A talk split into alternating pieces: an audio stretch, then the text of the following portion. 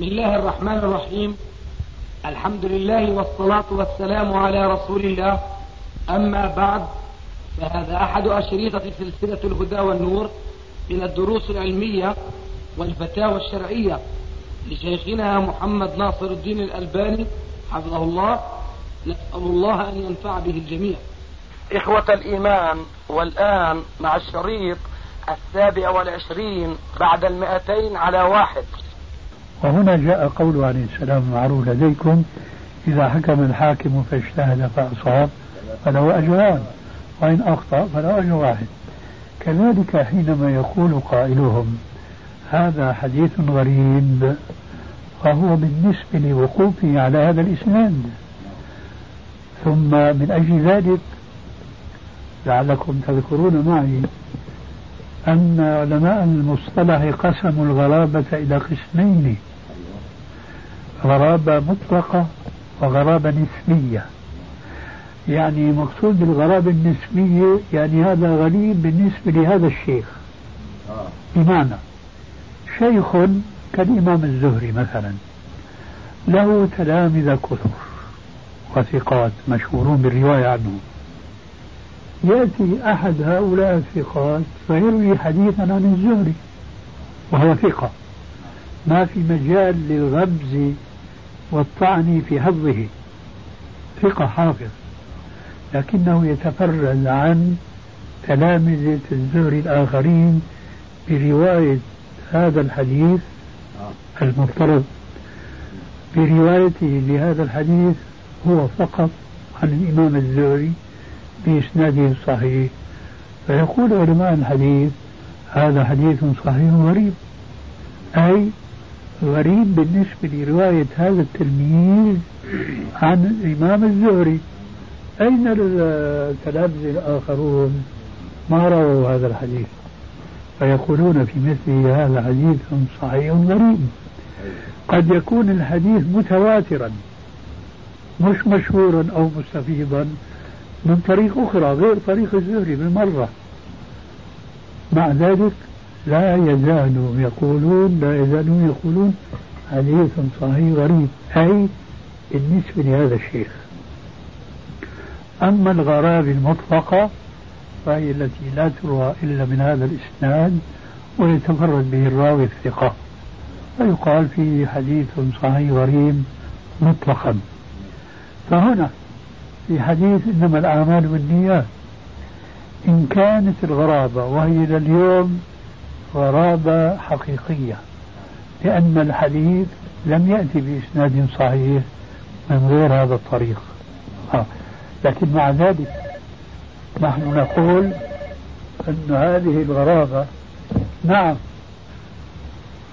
فإذا إذا جاء الحديث بغرابة مطلقة نقول هذا الذي وصل إلى العلماء ثم نقول ليس من الضروري أن كل حديث نطق به رسول الله صلى الله عليه وآله وسلم على ملأ من الناس.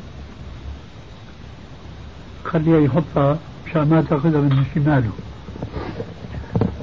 آه ليس من الضروري في كل حديث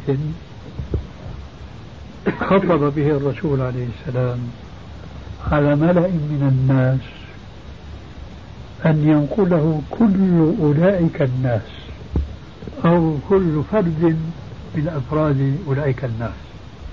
هذا ليس من الضروري لأن الواجب هو نقل ما نطق به الرسول عليه السلام حتى لا تضيع الشريعة. وهذا يحصل بمجرد نقل الثقة الفرد. لأننا نعلم أن العلم آه، قسمان فرض عين فرض كفاية. فإذا قام فرض الكفاية به البعض سقط عن الباقين فإذا نقل الحديث ناقل فقد سقط الفرض عن الآخرين. نعم. لا شيخ بلى ما يتكلم.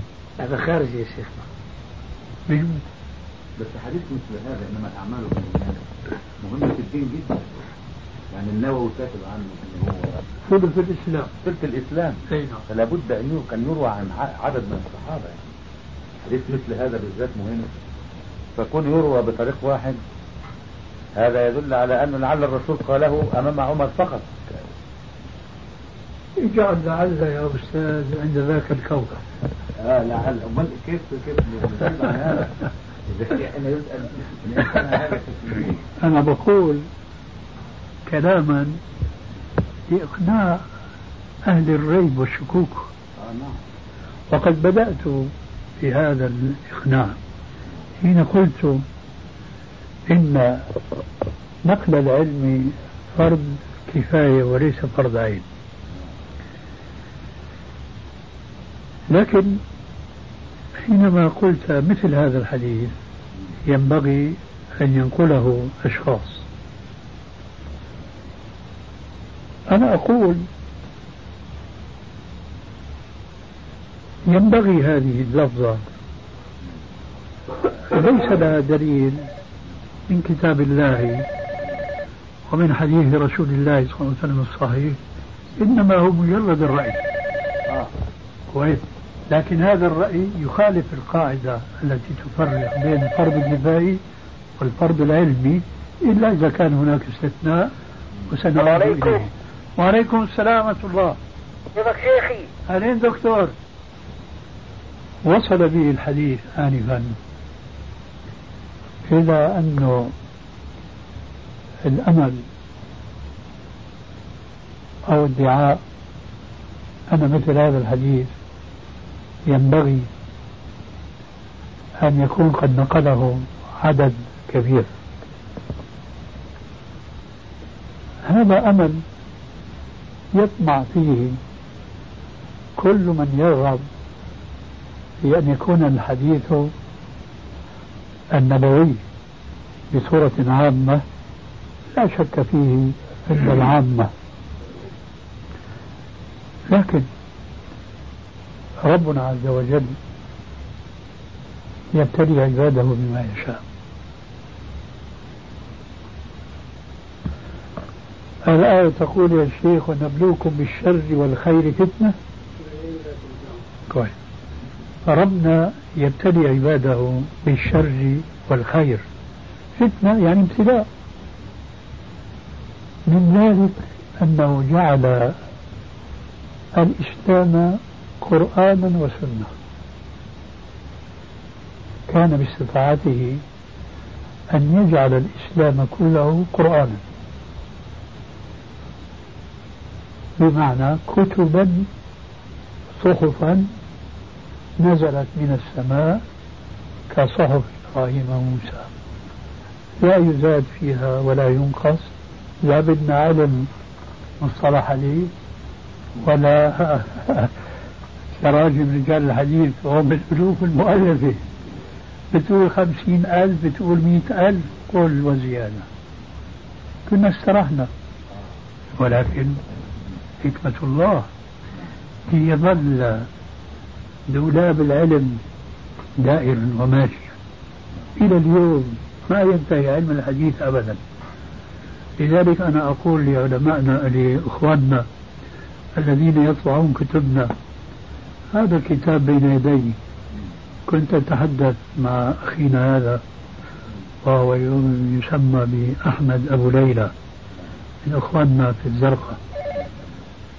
بين يدي الآن المجلد الأول من سلسلة الأحاديث الصحيحة وهيئه للطبعة الجديدة. نعم. السلام عليكم ورحمة الله. وعليكم السلام ورحمة الله وبركاته. لا إله إلا الله. طب سؤال أخير يا مولانا. أهلا مدنا بمددك بارك الله فيكم. عشان مولانا يعني. عشان مولانا. المولى له معاني كثيرة كما تعلم. ال- المحلل ب- بإمام ابن حزم ما رأيكم في أحكامه؟ يعني الإمام ابن حزم هو اسم على مسمى نعم. هو إمام فعلا ولكن آه، فيه شيئان ينبغي آه، الابتعاد عنهما. الأمر الأول قسوته في قلمه في رده على خصومه.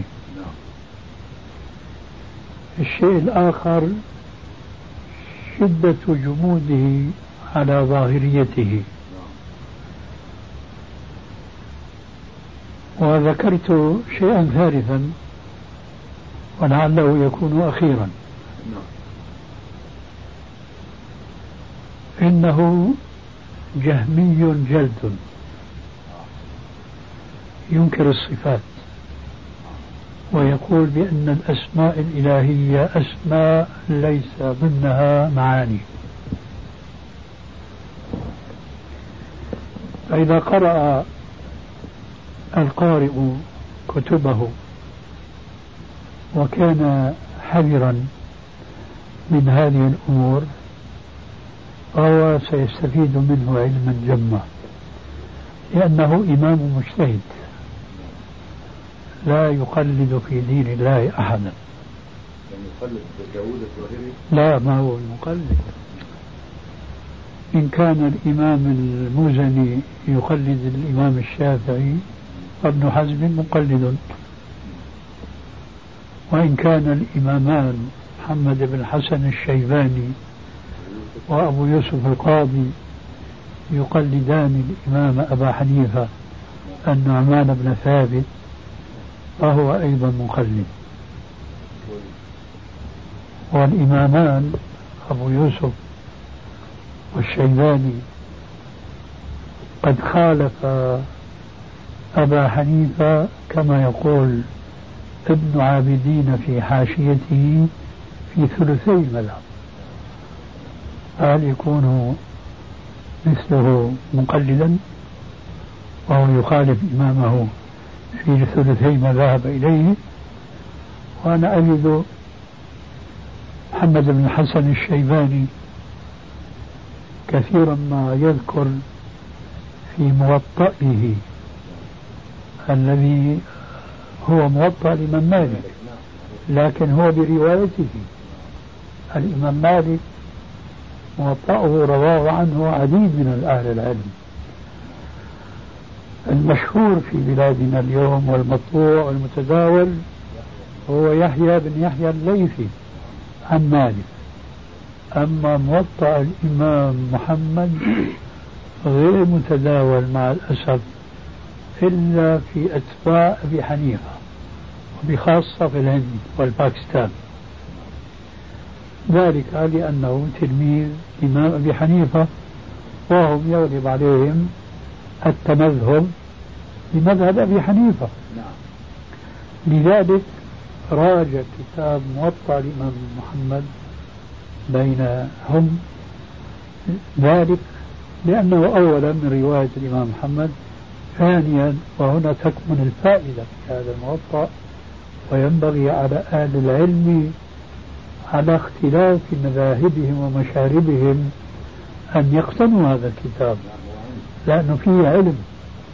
فهو يذكر الحديث من طريق مالك. يقول قال مالك حدثني فلان إلى آخره. يقول ابن آه، ابن الشيباني يقول وبهذا نأخذ وبه يقول كافة علمائنا.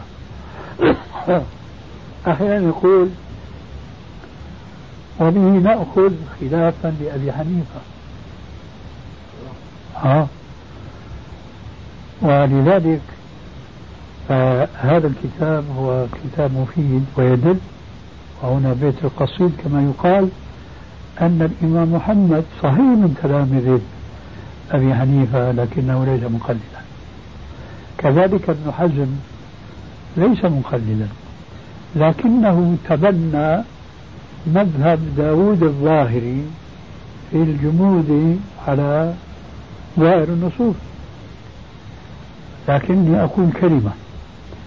إنصافا لابن حزم وبيانا للحقيقة وهي أن الوقوف مع ظاهر النصوص هو مذهب كافة العلماء.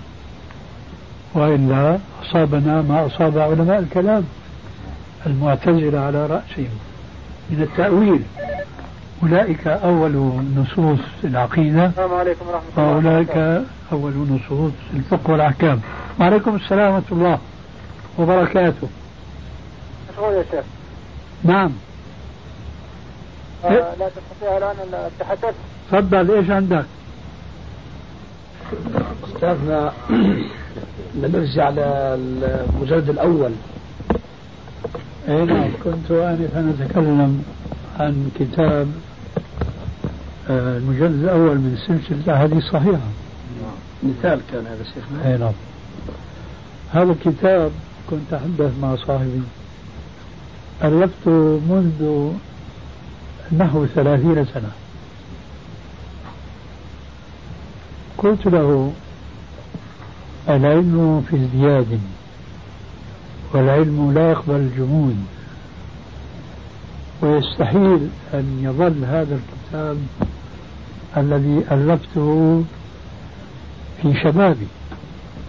أنا الآن في السن الرابعة والسبعين بالتاريخ النصراني وفي السادسة والسبعين بالتاريخ الإسلامي. آه.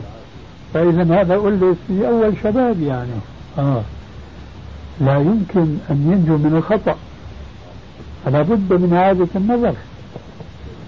ولذلك نحن نقول في كتبنا التي نعيد طباعتها الآن بعد إعادة النظر فيها طبعة منقحة ومزيدة منقحة ومزيدة. وأنا أعجب من كثير من أهل العلم ربما ألفوا كتابهم من عمر أقدم من عمر هذا الكتاب يعاد طباعته كما هو.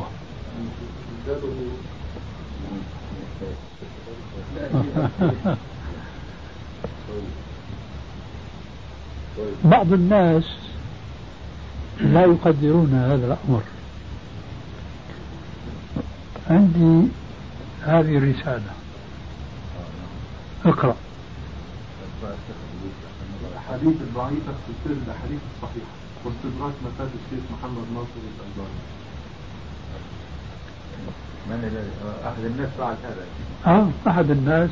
اسمه رمضان. رمضان محمود عيسى. من السودان. من السودان. أنا أريد أن أقول شيئا. لا افتخارا ولكن من باب. وأما بنعمة ربك فحدث. أنا بالطبع أعيش في هذا العصر أعرف النواقص العلمية والمنطلقات المخالفة للشريعة الإسلامية إلى حد كبير. وأعرف أن هناك سننا كانت مهجورة يعرفها بعضهم ولا يفعلونها ويجهله الجميع من هذه السنن التي افتتحها هذا الرجل بقوله بعد البسملة إن الحمد لله نحمده ونستعينه ونستغفره إلى آخره. أنا أقول قبل انتشار كتبي لن ترى ولن تسمع خطيبا. يفتتح كتابه أو خطبته بهذه الافتتاحية. هذه خطبة الرسول عليه السلام ولي رسالة خاصة في ذلك. خطبة الحاجة كما كان رسول الله صلى الله عليه وسلم يعلمها أصحابه.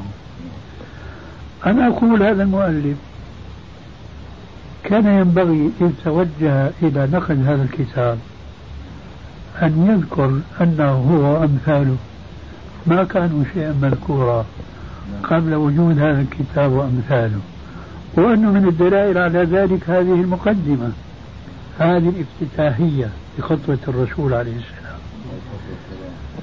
ربنا يقول في القرآن الكريم ولا يجرمنكم شنآن قوم على ألا تعدلوا اعدلوا هو أقرب للتقوى وقال في الآية الأخرى ولا تبخسوا الناس أشياءهم ولا تعثوا في الأرض مفسدين.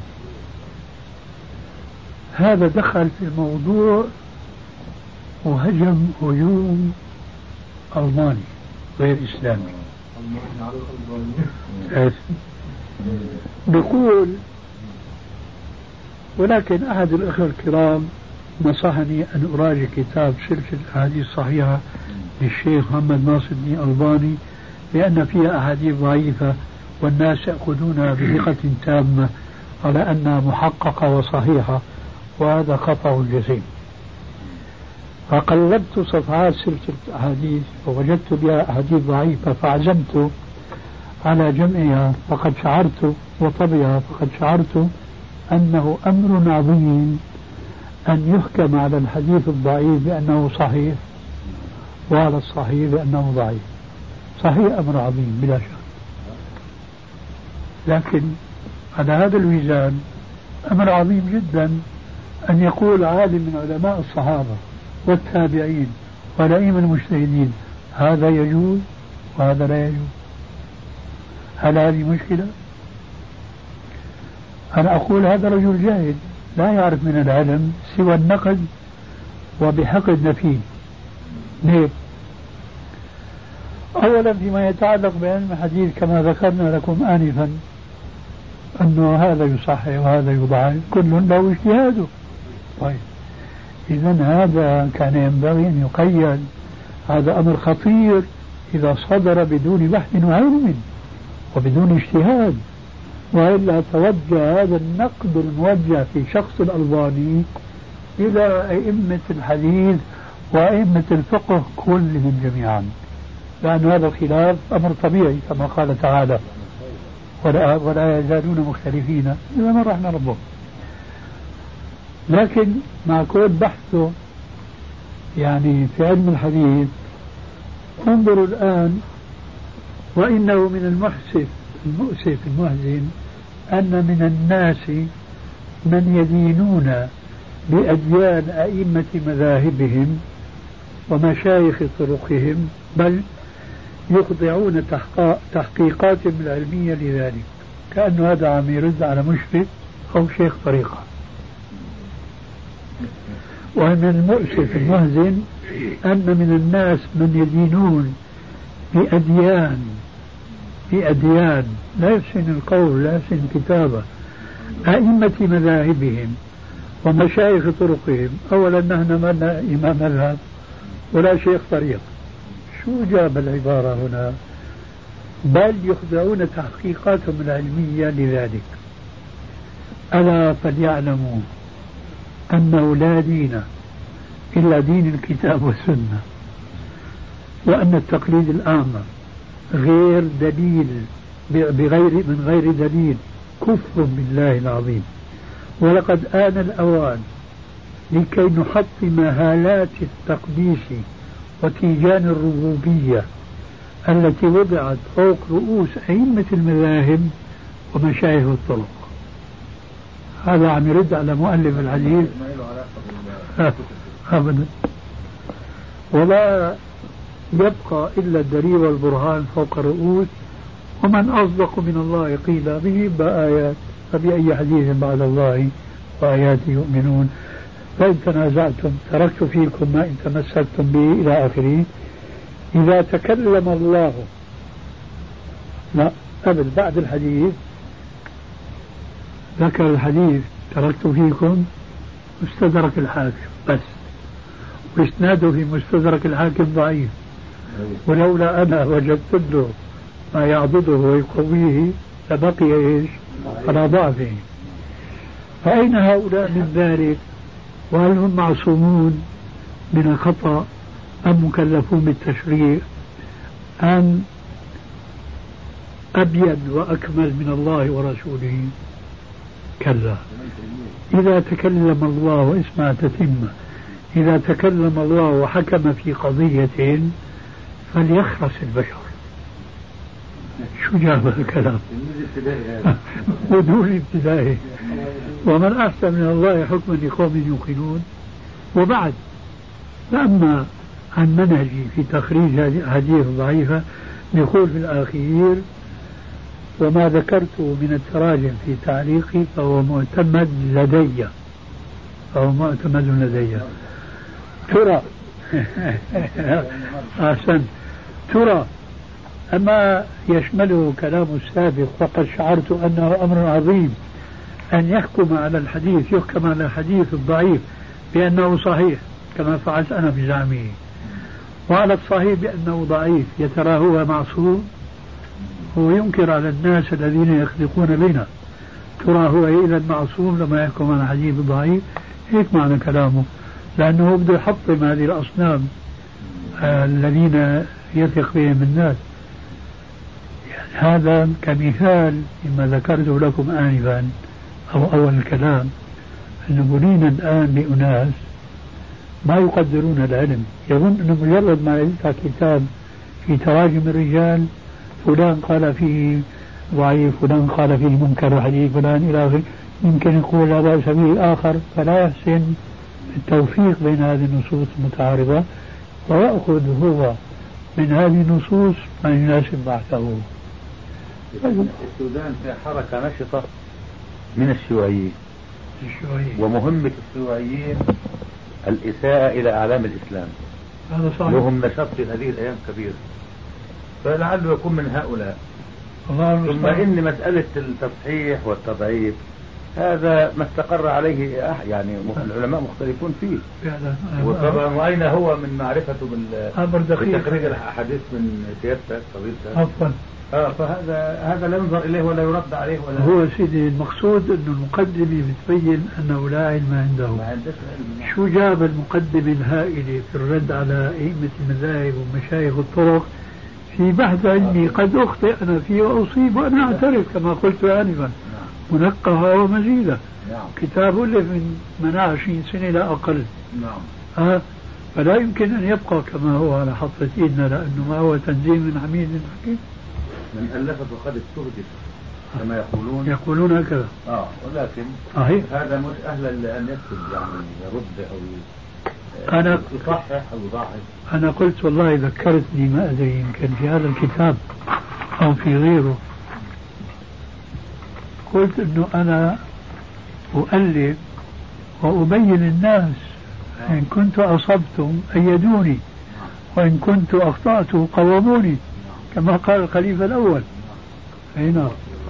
صحيح أنه اللي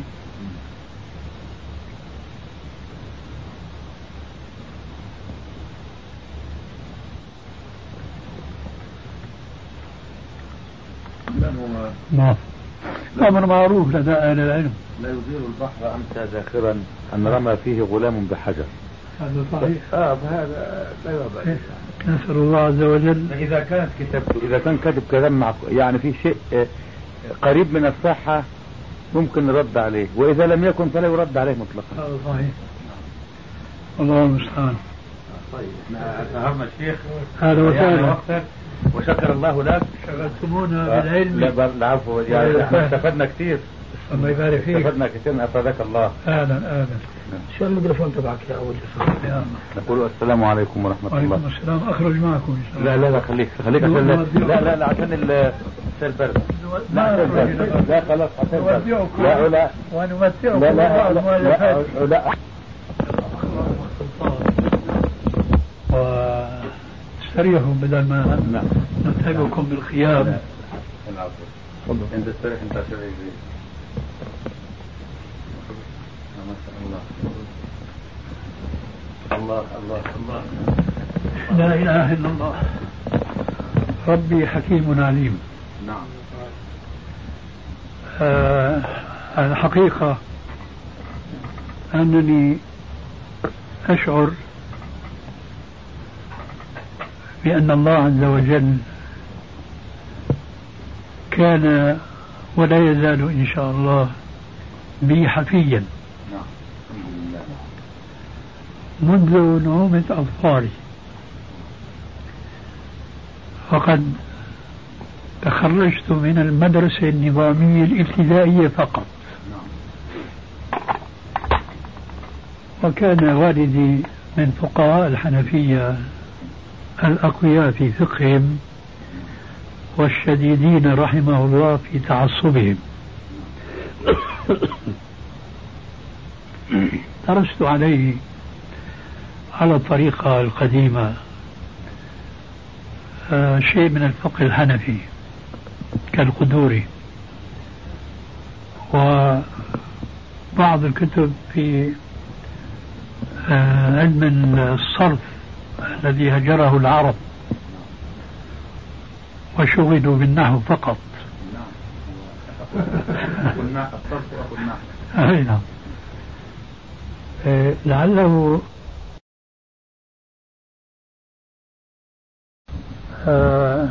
الحقيقة أنني أشعر بأن الله عز وجل كان ولا يزال إن شاء الله بي حفيا. منذ نعومة أظفاري فقد تخرجت من المدرسة النظامية الابتدائية فقط. وكان والدي من فقهاء الحنفية الأقوياء في فقههم والشديدين رحمه الله في تعصبهم. درست عليه على الطريقة القديمة آه شيء من الفقه الحنفي. كالقدوري وبعض الكتب في آه علم الصرف الذي هجره العرب. وشغلوا بالنحو فقط. أي نعم. آه، لعله الصرف أهم من النحو. لأنه النحو بيقوم فقط الألفاظ. الكلمات. هذا بنية الكلمة الصرف إذا دخل في البنية. هذا هذا أقوى. وأهم ندرس مع الشيخ أيضا نحوا وفرقا ما شاء الله. ومع الشيخ يعني تلاوة وتجويدا. ما شاء الله. بارك الله فيهم. ومع الشيخ حديثا و أهلا ومرحبا. آه، شاهد آه، درست عليه وعلى بعض المشايخ آخرين. شيء أيضا من الفقه في مراكز الفلاح وشيء من النحو والبلاغة.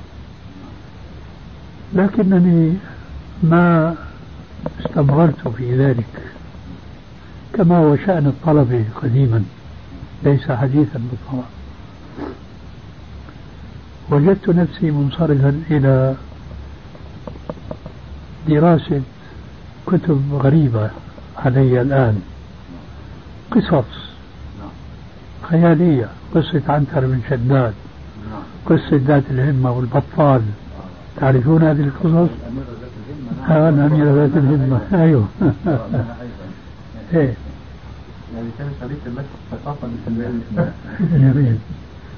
وانتقلت بعد ذلك إلى دراسة التاريخ والذي يسر لي سبيل شخص منكم مصري. أرسله الله إلى دمشق. ولكي يعيش الرجل كأن يشتري تركات مكاتب. وعنده دكان أمام المسجد الأكبر هناك مسجد بني أمية. يعني عرض الدكان أقل من متر. عرضه أقل من متر إلى الداخل يعني. واجهته نحو مترين ونصف. يبعثر كتب على الرصيف. كل مرة وفيها كتب أشكالها وألوانها في المسكية تجاه المسجد الأكبر. ها. يبعثر الكتب فيها الصالح والطالح. كما يقال عندنا في دمشق ما أدري وصلكم هذا الكلام. يا داخل مصر مثلك ألوف مثلك ألوف يا داخل مصر ألوف يعني إن كنت صالح فيه صالح ألوف وإن كنت صالح لا سمح الله. فيه ألوف أيضا فهذه الكتب يبعثرها وكل إنسان بقى هو هدفه وبلطوا سيرة أيضا يقولون عندنا في الشام هنا علقت بكتاب في بعض أجزاء المنار. نعم. واتفتح أمامي الطريق. ومشيت في طريق الحديث. ثم شاء الله عز وجل أنني تعلمت مهنة الساعات من والدي وكانت هي السبيل لمكسب قوتي وبه تزوجت وبنيت دار لي متواضعة هناك. لكن كنت حر ولا أزال من فضل الله حرا. هو هذا. ذلك من فضل الله علينا. وعلى الناس. ولكن أكثر الناس لا يشكرون. ولكن أكثر الناس لا يعلمون. فكنت أعمل في الدكان ساعة أو ساعتين من الوقت. أستخرج قوت يومي كفافا أغلق الدكان وإلى المكتبة الظاهرية. هذه المعلقات من المكتبة الظاهرية. هذه كلها أحاديث. أي نعم مرتبة على الحروف الأبجدية الهجائية أي نعم. والآن أنا فارقت المكتبة الظاهرية لكني لا أقول مبالغة لم أفارقها لكني قاربت أن أفارقها بوجود هذه المعلقات. لأن النخبة اخترتها من ألوف من المخطوطات هناك و مما يذكر ويروى شيئان اثنان وأذكرهما للتاريخ. لا أعتقد دكانا ليس في سوريا فقط وفي البلاد العربية فقط. بل وفي العالم كله والله أعلم. يوجد دكان نصفها ساعاتي نصفها مكتبتي بالداخل. أعمل الوقت الذي أعتقد أني حصلت قوت يومي أدخل إلى المكتبة. هي نصف المحل من الداخل. جاء وقت الظاهرية أغلقت المكتبة. وذهبت إليها. الشيء الثاني الذي يذكر للتاريخ وأعتقد أيضا أنه لا وجود له إلا يومئذ أنه يسر لي الانتفاع بمخطوطات الظاهرية كما لم ييسر لموظف كبير في أي مكتبة في العالم. لو كان يريد الانتفاع كيف ذلك؟ هذه المكتبة ارتفاعها. فأنا كنت أضع السلم. وأقف على السلم وقلب الكتب.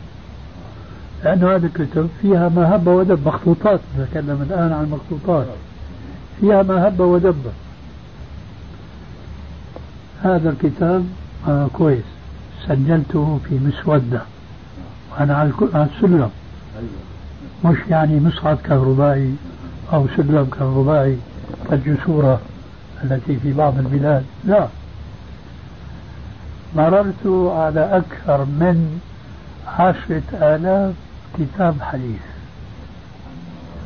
من رسالة قوامها ملزمة كراس إلى مجلدات فوق المئة جزء ضخمة كبيرة.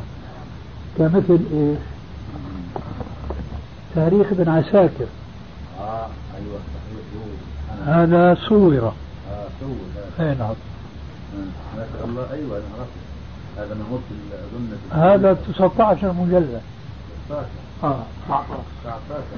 19 19 تصوروك في 13 أو 12 هذاك اختصروا بدران ال- السوري الدوماني نعم. هذا هو الأصل. المهم فبهذه الطريقة مررت على المخطوطات كلها. سجلت أسماءها.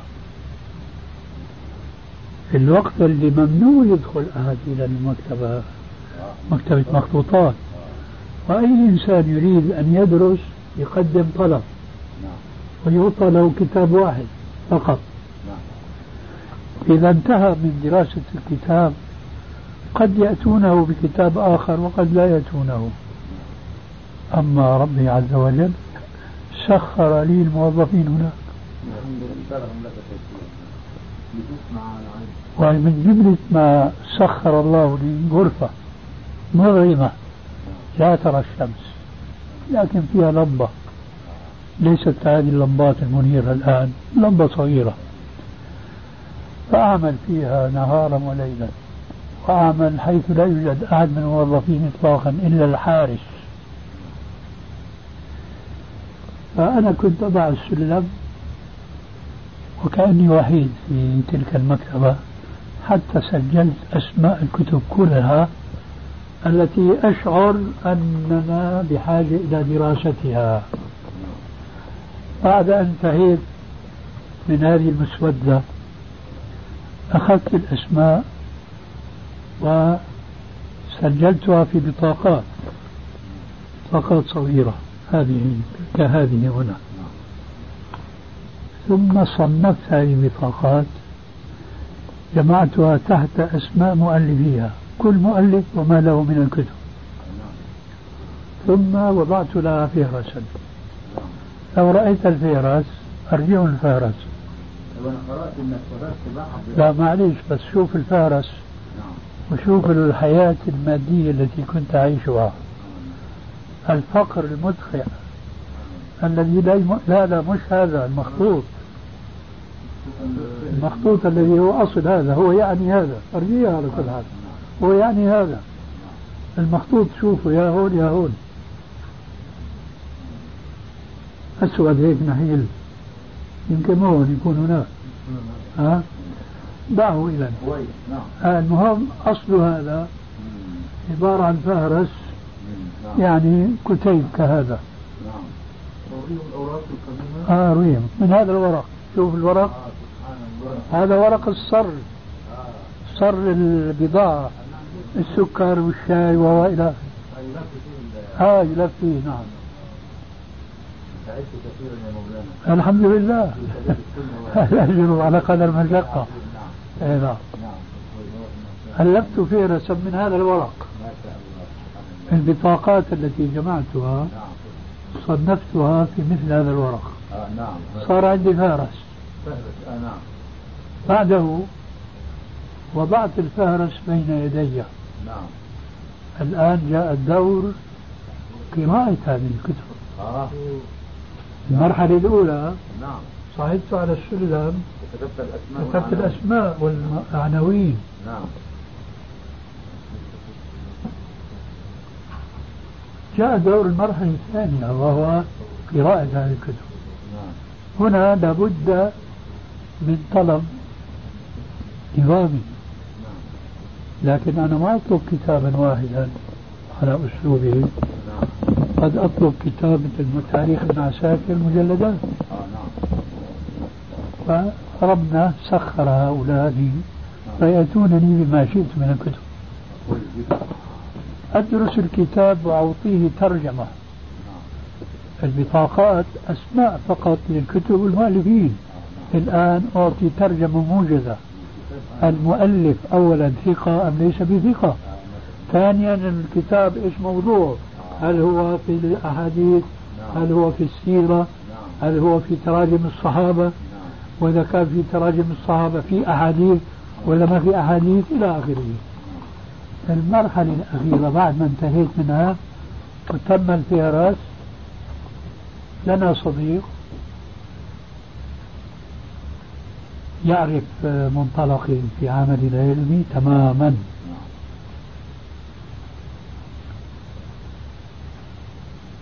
رجل آه، حلبي اسمه عبد الرحمن الباشا كان موظفا في الرياض في بعض المدارس كأنه توفي رحمة الله نصب مديرا للمكتبة الظاهرية. سارع صاحبنا إلى هذا المدير قال له فلان عنده فهرس لبعض المخطوطات الظاهرية في هذا الفهرس كتب لا يعرفها فهارس المكتبة الظاهرية.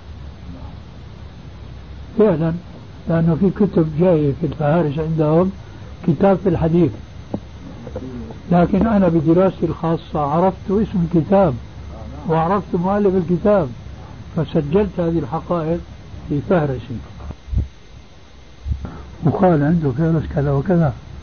فلو أنك أنت تغتنم فرصة وجودك مديرا تطبع هذا الفهرس قال له خلي المؤلف يكتب لي نماذج ببطاقات حسب الأصول المتبعة اليوم؟ ففعلت.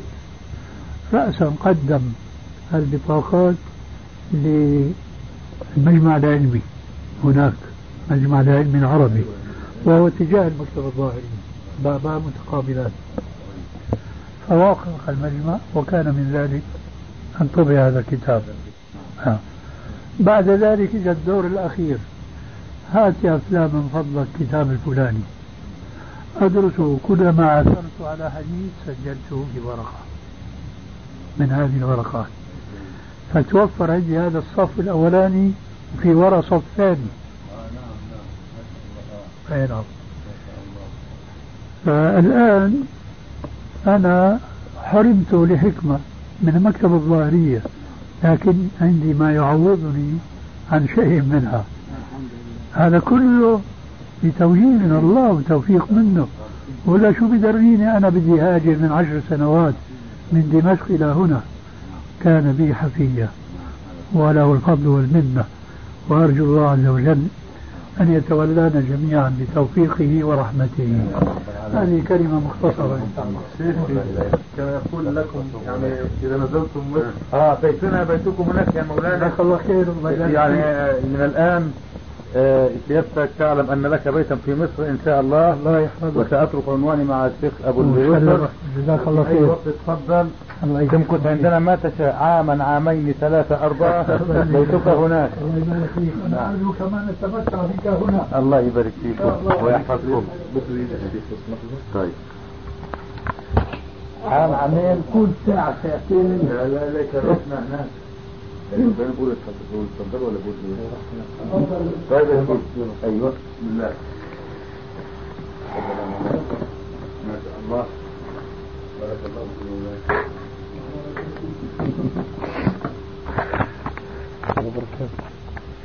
جزاك الله يا شيخنا